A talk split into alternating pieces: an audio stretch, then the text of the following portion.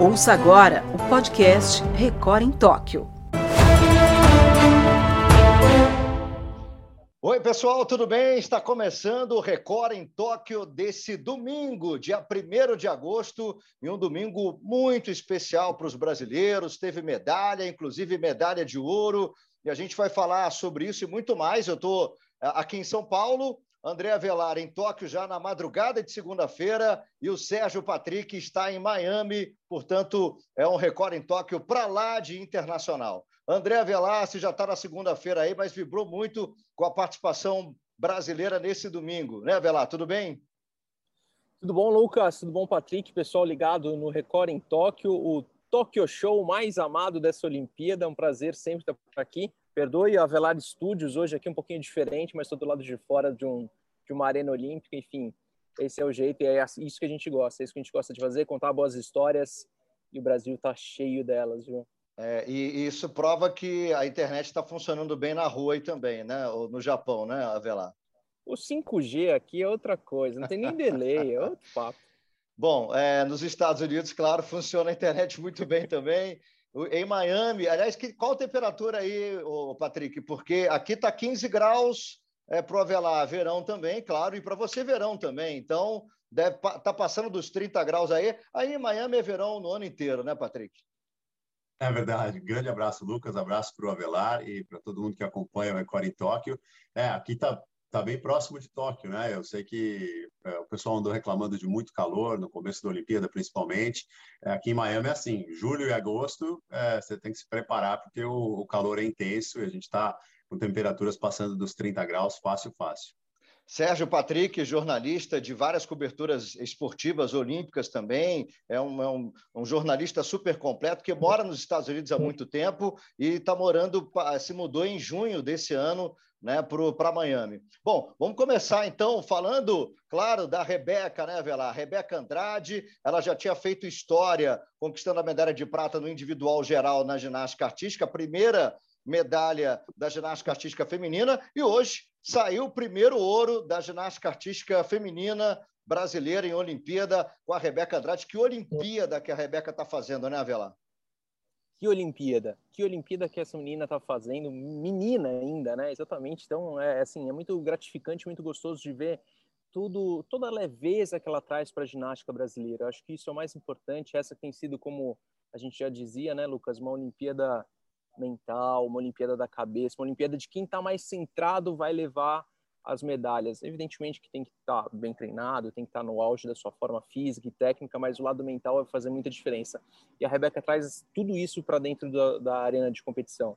É incrível ver como tão nova ela está assim super equilibrada, centrada e feliz. É, depois a gente pode chamar a atenção também para o feito é, para o esporte feminino brasileiro. Acho que isso é muito muito bom. Nunca uma mulher tinha levado duas medalhas nos Jogos Olímpicos para o Brasil. Então isso é, é bem bacana de ver mesmo e num esporte em que a Simone Biles chegou como a favorita à medalha de ouro, tanto no individual geral, tanto também no, no salto, que ela é muito forte, o solo da Simone Biles sempre foi muito forte e ela simplesmente teve uma pane, né? Aí é, é, realmente o lado emocional pesou muito, ela sentiu muita pressão e claro, Patrick, que deve estar repercutindo muito aí nos Estados Unidos essa é, esse sumiço da Simone Biles. Praticamente ela sumiu porque ela já falou que também não vai disputar solo, só falta a trave para ela saber se vai disputar ou não. Provavelmente não. Então a Simone Biles meio que é, não disputou praticamente a Olimpíada, né? É verdade, ela conseguiu a prata por equipes, né? É, fez a classificação para o individual geral e aí é, é, sentiu que realmente não tinha mais condições de, de continuar. É, tem uma entrevista que a, a rede americana NBC mostrou logo no começo da Olimpíada, dela falando né, sobre quando ela era a novidade, a, a menina que ia conquistar o mundo, para agora que ela é a mais experiente do grupo e tudo mais. É, e ela falou que, que já tinha alguns medos que não tinha antes, é, que ficava preocupada em fazer alguns movimentos, coisas que você vai, começa a juntar os, os, os, pedaços, né? começa a juntar as partes e vai entendendo muito mais é, o que está acontecendo até agora. De modo geral, apoio total à decisão dela, né? Obviamente é uma coisa totalmente pessoal. É, ela não deve nada a ninguém, né? Da carreira dela, as, as escolhas que ela está fazendo em Tóquio. É, ninguém duvida que é, um atleta que, que treinou tanto, que se preparou tanto, que inclusive foi à Olimpíada e chegou a ganhar medalha nessa Olimpíada, né? teria vontade de ganhar mais. É, tem alguma coisa muito maior que tem segurado essa, essa participação da, da Simone Biles. Ela já uh, abriu, já se abriu com relação né, à parte mental e uh, muitos atletas que tiveram situações parecidas na sua carreira se colocaram totalmente a favor da decisão da Simone Biles, como o Michael Phelps, por exemplo, né, que é um dos maiores exemplos, um cara que teve dura, em, em, meio aos ciclos olímpicos ali, panes grandes, né, e chegou a se envolver em alguns escândalos aqui nos Estados Unidos, porque estava com a parte mental é, muito atrapalhada. Então, o apoio, é, de modo geral, é muito grande, mas tem algumas pessoas ainda que associam essa, essa desistência à fraqueza. E isso é uma, é uma, discussão enorme aqui nos Estados Unidos, né? Porque tem muito aquela história de você não desista nunca, é assim que você vai conquistar as coisas. Tem uma hora que acho que ficou bem claro, como no caso da Simone Biles, que desistir faz parte de ser humano, né? Diga, Velar. Lucas, e juntando com isso que o, que o Patrick estava falando, é, começou a pintar aqui em, nos corredores dos, das arenas olímpicas que eu frequento é, o papo de doping. Mas será que não tem algo estranho nessa história? A gente adora buscar uma polêmica, né? Buscar alguma coisa assim. Bom, não tenho, não tenho verdade. Pode ser, pode ser uma, escondendo um doping, por isso ela não, não esteja indo às competições. Mas, juntando, e aí é a minha opinião, juntando com todos esses trechinhos de entrevistas, de pequenas frases pensadas que ela já disse anteriormente, dá para ver o quanto essa competição, essa pressão prejudicou ela emocionalmente, tá? Então, assim, se de repente alguém que está nos assistindo, nos ouvindo, pensa nisso em doping, eu, evidentemente, sim, claro, pode ser. É, o, o ano da pandemia foi muito atípico para todo mundo, inclusive para para testagem, para dopagem, mas eu descartaria completamente essa parte, viu? Eu fico realmente com, com a questão mental mesmo.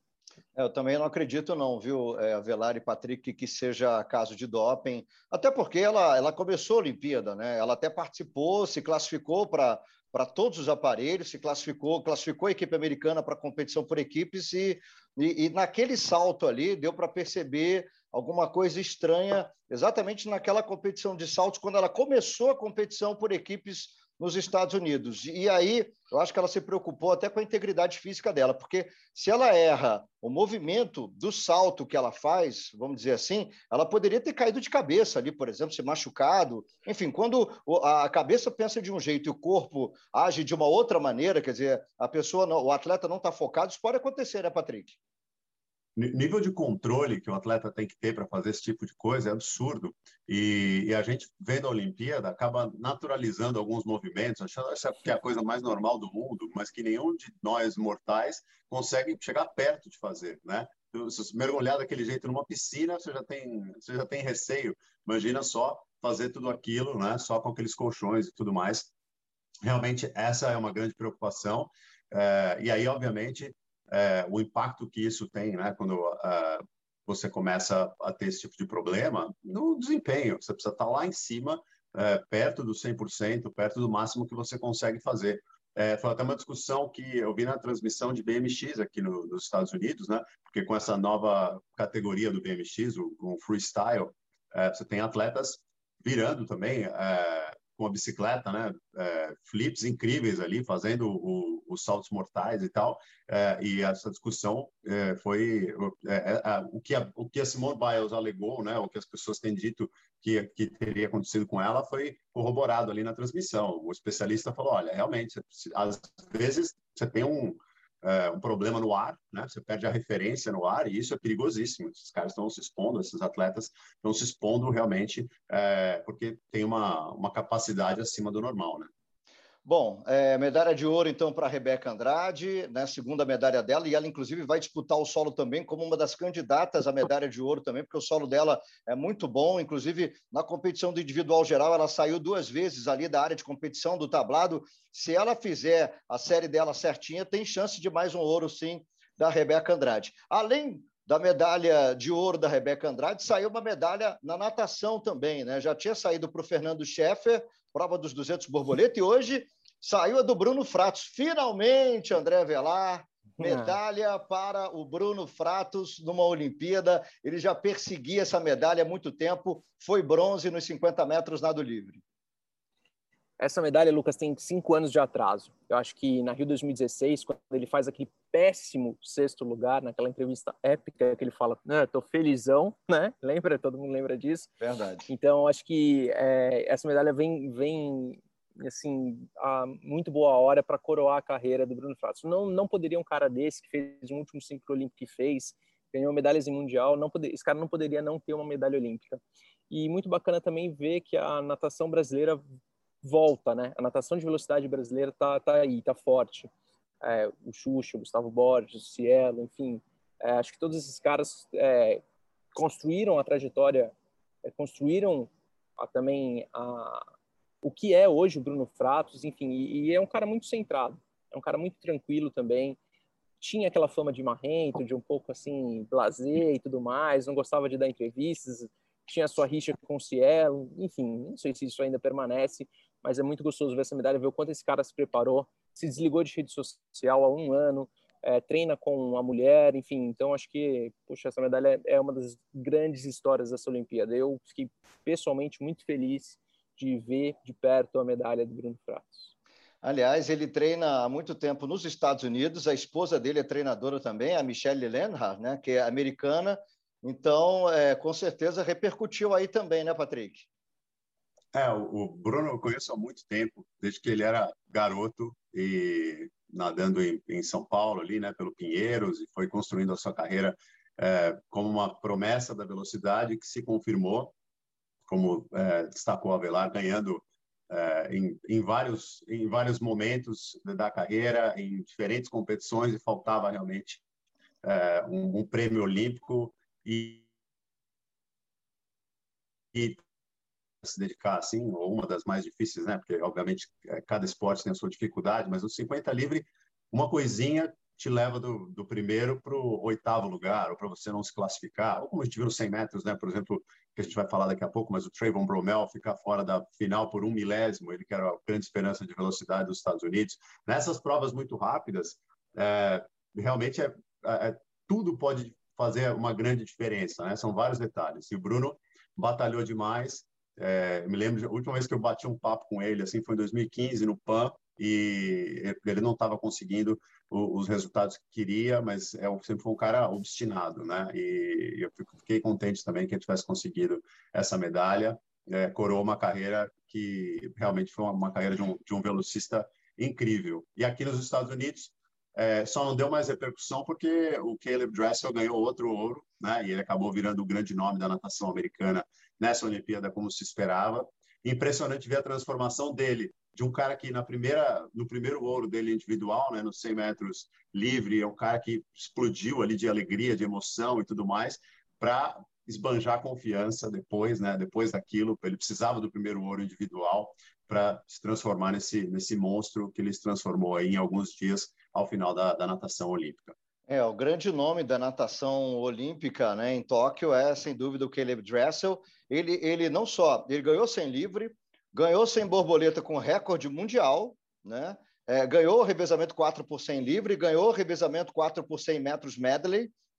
Quer dizer, os resultados dele mostram que o Caleb Dressel foram cinco medalhas de ouro até agora. Inclusive, nos 50 livre, ele quebrou o recorde olímpico também né, que era do César Cielo, né? Então, assim, o recorde mundial ele não chegou ainda perto do Cielo, né? Mas é que ainda é do César Cielo, mas agora ele, ele já passa a ser aí o cara a ser batido, né, Patrick?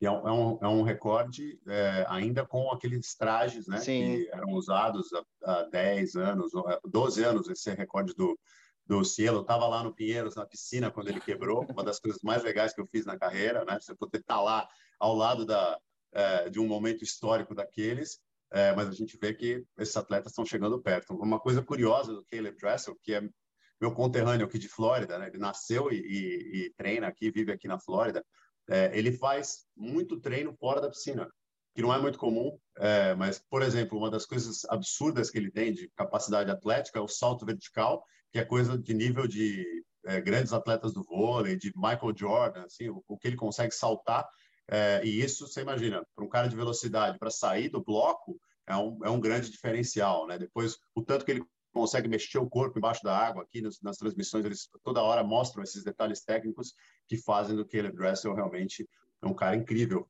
Os Estados Unidos ganharam a Olimpíada na natação, né, com 11 medalhas de ouro contra 9 da Austrália, cinco do Caleb Dressel. Então, aí você consegue ver o peso desse, desse atleta. Lógico, em dois revezamentos, mas cinco ouros ele ganhou, 11 no total, a equipe americana. Foi um negócio incrível, realmente.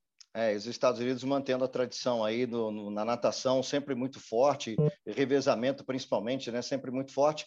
E, e aí, Avelar, para você, o Caleb Dressel é candidato aí a, ao maior nome da, da Olimpíada de Tóquio, não? Candidato, sim, pelo que ele fez e pelo que os outros deixaram de fazer, tá? É, não tirando os méritos dele, mas eu esperava um pouco mais do senhor Novak Djokovic, da senhora Naomi Osaka, é, talvez o Ted Heaney também, enfim. É, mas colocaria nessa conta de exemplos positivos de caras que assumiram protagonismo, colocaria a Kate Ledeck. Ontem tive a oportunidade de fazer uma pergunta para ela, duas medalhas de ouro, duas medalhas de prata aqui em Tóquio, e ela chegou com as medalhas, assim, carregando como se fosse um filho, assim, sabe? Toda, ela é grandona, um tanto desajeitada, assim, chegou com todo cuidado, assim, poxa, então foi, colocaria ela nessa, nessa lista de bons protagonistas. É, e, e, lembrando, né, Patrick, que a, a, natação americana foi a melhor de Tóquio, né? Mas os Estados Unidos ainda estão atrás da China do quadro de medalhas. É, até ultrapassaram o Japão, a China agora passou a ser a primeira colocada, os Estados Unidos em segundo lugar. Eu tenho até aqui os números, né? Deixa eu ver aqui. Ó, a China 23 medalhas de ouro, Estados Unidos 20 de ouro. Quer dizer, até tem mais medalhas no total, né, a equipe americana, mas continua na segunda posição. Será que vai se manter assim, Patrick? Não, é o que os americanos. É... É, não, não, é a não conta é a deles, né, Patrick? Ah, né? É. Exato. Aqui tem uma coisa curiosa, o que o Avelar é, deve estar se referindo aí, é que quando, quando os Estados Unidos lideram nos ouros, aí o quadro de medalhas eles mostram em primeiro lugar o, o número de ouros quando quando não não tá não tá bem nos ouros, eles mudam para o total de medalhas para colocar os Estados Unidos ali em cima. É a maior delegação, é, é uma das maiores delegações da história. É, é, o investimento do esporte americano é absurdo. Não se aceita, obviamente, nada que não seja é, o primeiro lugar geral aqui nos Estados Unidos. Aposta que o atletismo, principalmente, mas o boxe também, né, que, é, que aos poucos os Estados Unidos consigam levar essa, esse primeiro lugar aí para consolidar a sua liderança no esporte. Mas é fato que a China né, vem crescendo em todos os lugares. Tinha chinês na final dos 100 metros rasos, né? Há 10, 15 anos a gente nem imaginava é, ver algo assim e hoje já está bem natural. Vôlei de praia, é, cada modalidade nova, né? É, skate, a China também é uma, uma, potência olímpica absurda e vai, vai criando seus talentos ali, vai é, recrutando seus talentos e os americanos é, sabem que é uma tarefa cada vez mais difícil manter essa primeira posição.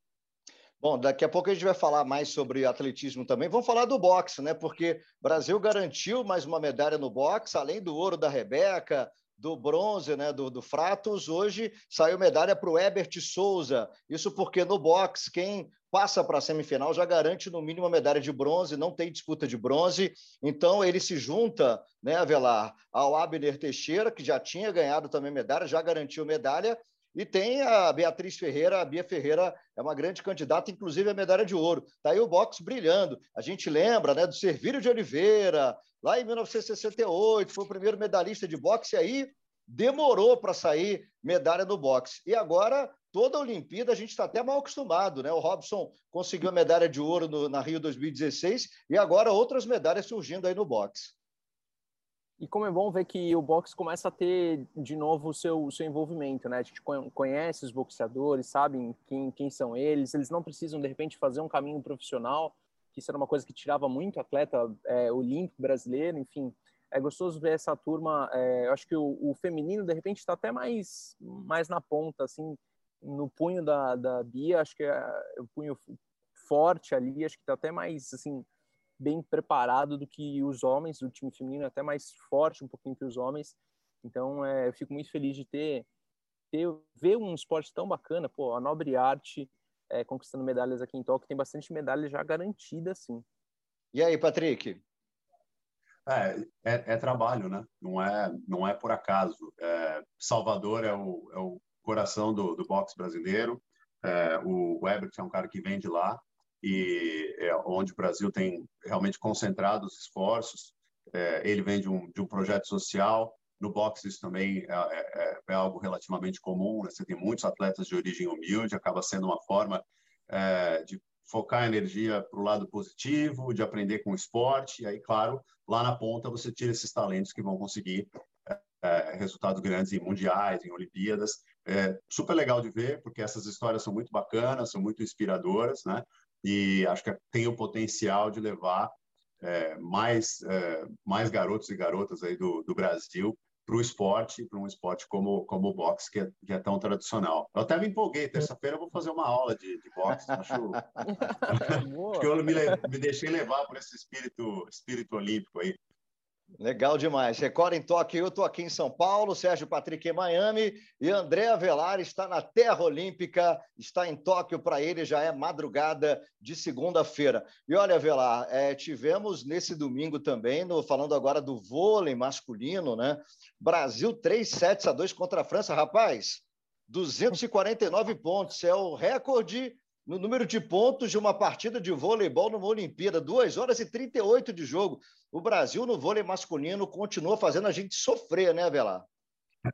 Continua fazendo a gente sofrer. E que segundo set foi aquele que a França acabou levando 39 a 37, né? 39 a 37, pô, um placar assim, quase de basquete, poxa. Então, achei, achei, achei um jogo assim divertido, mas cai naquilo que a gente vinha falando, né? À medida que o adversário vai crescendo, o time do Renan Dalzotto também vai se equilibrando. Acho que eu gostei de ver o Leal hoje, Leal virando bolas importantes. Acho que era uma arma que estava voltando para essa Olimpíada. Então, assim, se eu puder fazer uma aposta, eu acredito na quinta final olímpica consecutiva do Brasil, sim, tá? Eu acho que esse time tem muito a evoluir ainda dentro dessa competição e pode beliscar uma medalha. E, e a seleção americana, hein, Patrick, está vivendo altos e baixos aí, né? Inclusive venceu o primeiro set da seleção brasileira, mas depois tomou a virada. Não está tão bem assim, né, Patrick? Não, e chegou com, com status de favorita pelos resultados dos últimos anos, é, mas ainda não conseguiu realmente é, jogar no seu, no seu nível máximo. É, o, vôlei, o vôlei masculino talvez seja das modalidades coletivas mais interessantes assim, em termos de equilíbrio, né? Pode acontecer muita coisa, é, até de um favorito como o Brasil é, não chegar longe ou, ganhar o ouro, a diferença é muito pequena, né? Você tem jogos duríssimos como o que foi contra a Argentina, esse contra a França, é, tem meia dúzia de equipes aí que são muito boas e que podem realmente chegar longe. Essa Rússia que está jogando demais, a Polônia que é super forte.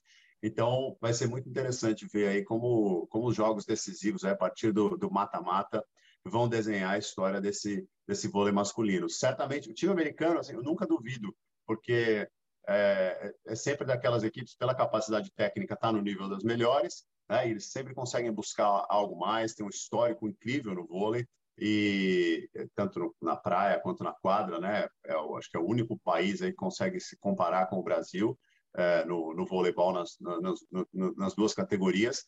Então, na hora que a coisa apertar, eu acho que esse time americano ainda tem a capacidade de chegar no, no seu nível máximo e aí vai ser duríssimo ganhar deles.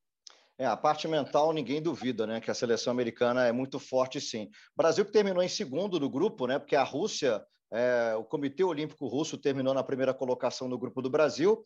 E agora, para as quartas de final, o Brasil classificado para as quartas de final. E aí vai ter um sorteio, né? É diferente, porque o segundo colocado, o primeiro enfrenta o quarto. Agora, o segundo colocado, ele não sabe se vai pegar o segundo do outro grupo ou o terceiro. Então, a gente está aí com Itália, Japão ou Irã são as três seleções que o Brasil pode enfrentar nas quartas de final. Eu não queria ver o Brasil enfrentando a Itália, não, viu? A, Itália, Itália, né? É, tem muita tradição e, assim, eu fico mais é, preocupado né, com relação à seleção italiana. E você, Avelar? Tô contigo, viu? Tô com você. Eu preferia ver mesmo o Japão aqui, que também não, não vi tudo esse voleibol, todo esse voleibol do Japão que estão falando, que até a TV japonesa aqui fica maluca com com o vôlei, com os coletivos, eles têm muito interesse nos esportes coletivos também, justamente por ser, assim, por entrar num, numa torcida de massa, né? Mas não vi todo esse voleibol, não. E o Irã também, acho que não, não nos assustaria. Agora, um Brasil e Itália, já numas quartas de final, acho que seria desperdício, inclusive, para a Olimpíada. Com certeza. Ao falar do vôlei de praia, né? A gente teve a Agatha e Duda, a dupla brasileira eliminada hoje, né? É, inclusive, a Duda era aniversariante do dia, 23 anos de idade, mas elas perderam por uma dupla que era a favorita, né? a Ludwig e a Kozuki, é, são alemãs, e a Ana Patrícia e a Rebeca, elas passaram, e olha, esse resultado da Ana Patrícia e Rebeca vão, vai dar moral para elas, viu? porque elas passaram pela Wang e Xia, né? a dupla chinesa que estava invicta até agora, e foi uma vitória por 2 sets a 0. Então, assim, Agatha e Duda se despedindo, né, Patrick? Mas, em compensação, Ana Patrícia e Rebeca, vôlei de praia, que sempre foi muito forte do Brasil em Olimpíada, e tem uma representante aí no feminino. Na verdade, é que a gente é mal acostumado com vôlei de praia, né? Desde a primeira Olimpíada do, da modalidade, em 96, que o Brasil fez no feminino uma final olímpica, é, e o Brasil sempre beliscando, sempre muito próximo e tal. Então, é, é meio estranho ver uma, um time brasileiro, uma dupla brasileira, parando relativamente cedo. A Ludwig, é, da Alemanha, é atual campeã olímpica, né, com outra parceira, mas é, para se ver o nível de quem derrotou uh, o time brasileiro. E das duas duplas no feminino, a Ana Patrícia e a Rebeca eram mesmo uh, as, as, mais, mais favoritas né, do que a Agatha e a Duda, então acho que fica dentro do esperado até agora. Vamos seguir torcendo aí para que elas possam é, continuar essa, essa história bonita do Brasil no, no vôlei de praia. Lucas, estava fazendo a conta ontem, são 10 medalhas do vôlei de quadra e 13 medalhas do vôlei de praia. Pô, é bastante coisa para um esporte que começou em 96, há 25 anos. Poxa, é, é, é muita medalha, né? Por isso que o Patrick falou que a gente está mal acostumado, porque a história é muito bonita, realmente, do vôlei de praia brasileiro. Falar em história bonita, Robert Scheid saiu da Olimpíada e sem medalha dessa vez. Ele estava lutando, né, até para buscar uma medalha, mas ele chegou na última prova, né, a prova que valia realmente a medalha, na sexta colocação, dependia de uma combinação de resultados aí para conseguir a medalha. Ele que já foram já foram cinco medalhas olímpicas o Robert Scheid, ele é bicampeão olímpico e ele falou o seguinte que deixou em aberto ali, não sabe se vai se despedir de Olimpíada ou não. A classe laser ele não quer mais. Mas se ele vai continuar disputando, ele que já tem 48 anos, Patrick, e ele quer continuar na Olimpíada. Pelo jeito, ele vai continuar. Contar, contar uma historinha para vocês. Em Londres, é, a gente estava num restaurante, eu e, um, e, uns amigos ali, e a gente viu o Robert Scheid chegando, subindo uma escada rolante. E foi meio que espontâneo, assim, a gente começou a aplaudir. E muitos gringos ali na hora demoraram um pouquinho para entender, é, mas ele tinha. E a gente estava imaginando é, talvez seja a última Olimpíada dele, né? Mas né, depois disso é, ele continuou disputando, ele continuou competindo. Já estamos falando de algo que aconteceu nove anos atrás é, e o Robert Scheid continua entre entre os melhores da vela. Né? Para qualquer atleta comum, com todo respeito, né, e o uso da, da expressão aqui, oitavo lugar em Olimpíada, parabéns, você fez um, você teve um ótimo desempenho. Para o Robert Scheid, claro, né, a gente sabe pela história dele, é, sempre é, é, existe uma expectativa de algo mais. E a vantagem para o próximo ciclo olímpico é que o, o, tempo é um pouco mais curto, né? São só três anos, então de 48 vai para 51. Eu também não duvido, não, e acho que seria super legal se ele pudesse continuar.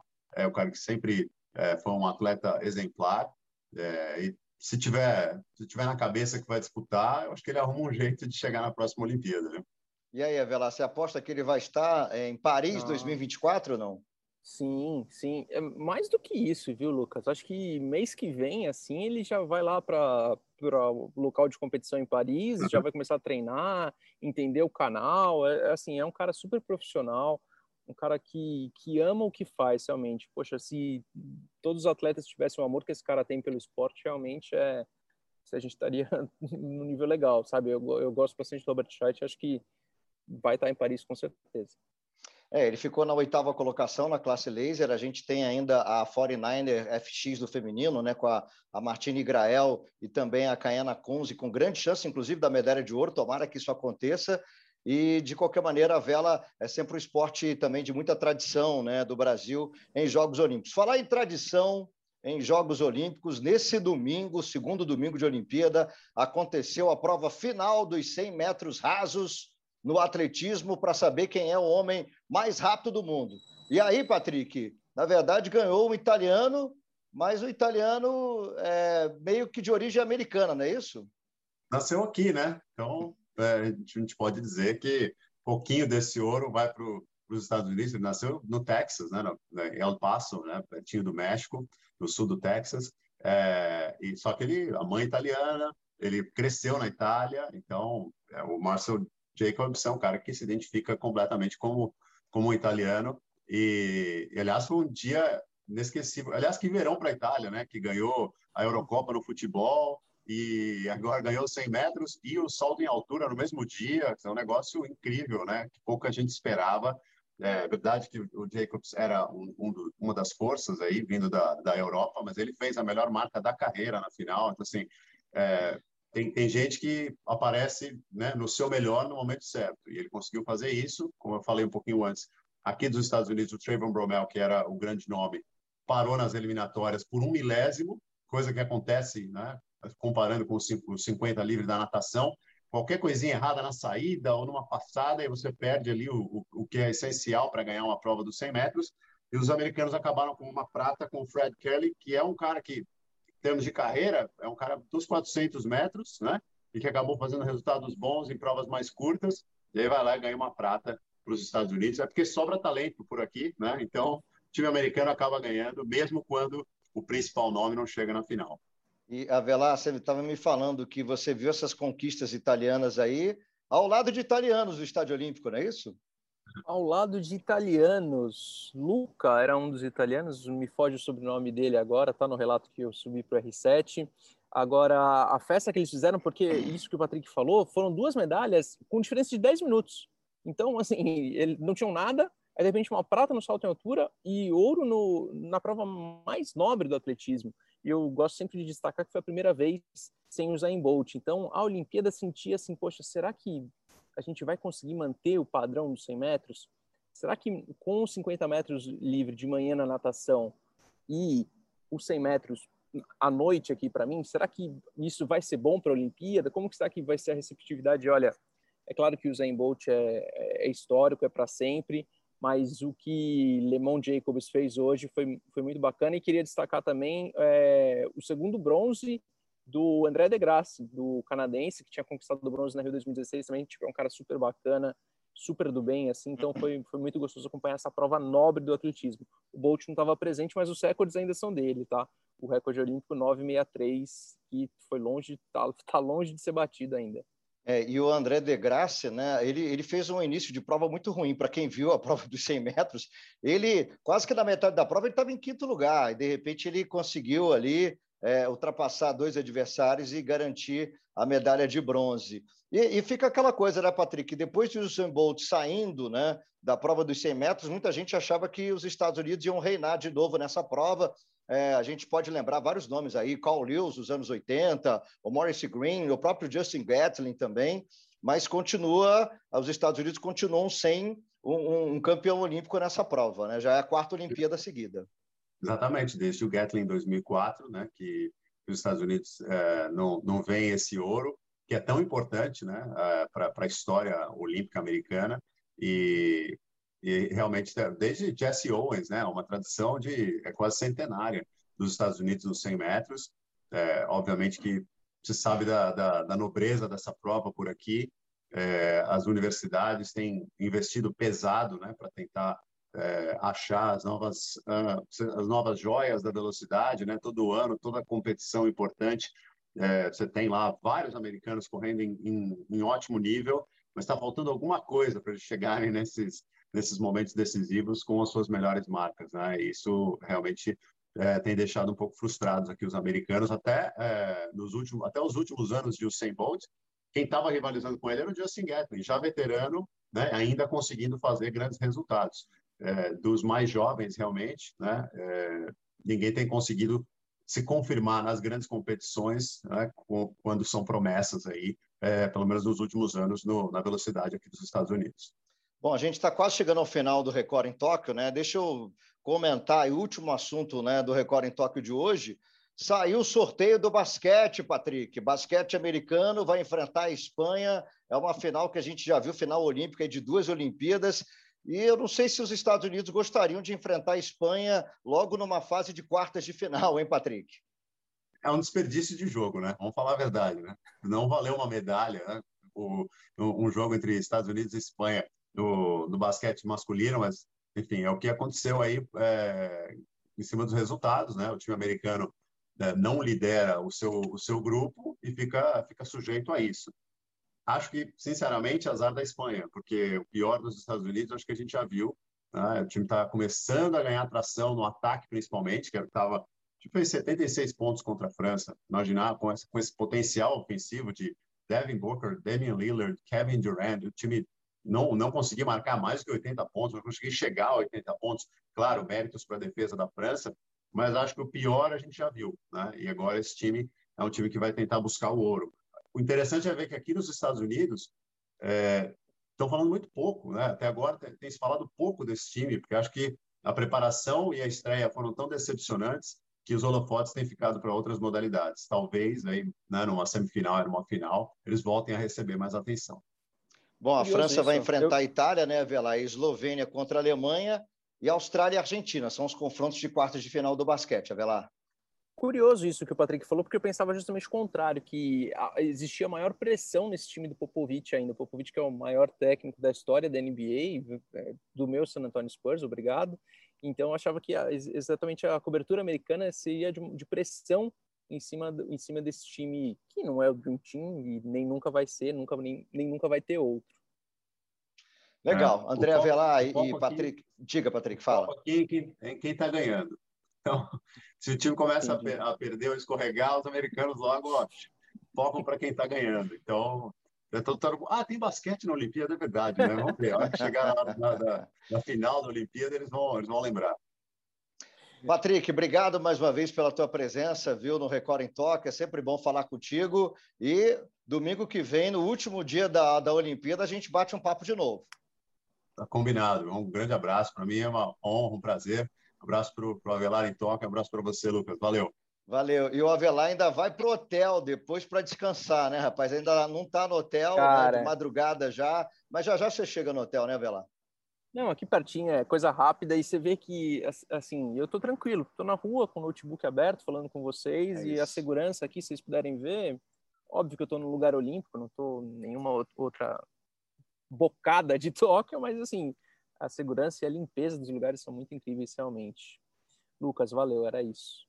Valeu, valeu, Avelar, valeu então, Patrick, e até amanhã. Amanhã tem mais Record em Tóquio falando tudo o que está rolando na Olimpíada de Tóquio 2020-2021. Grande abraço a todos e até amanhã. Você ouviu o podcast Record em Tóquio.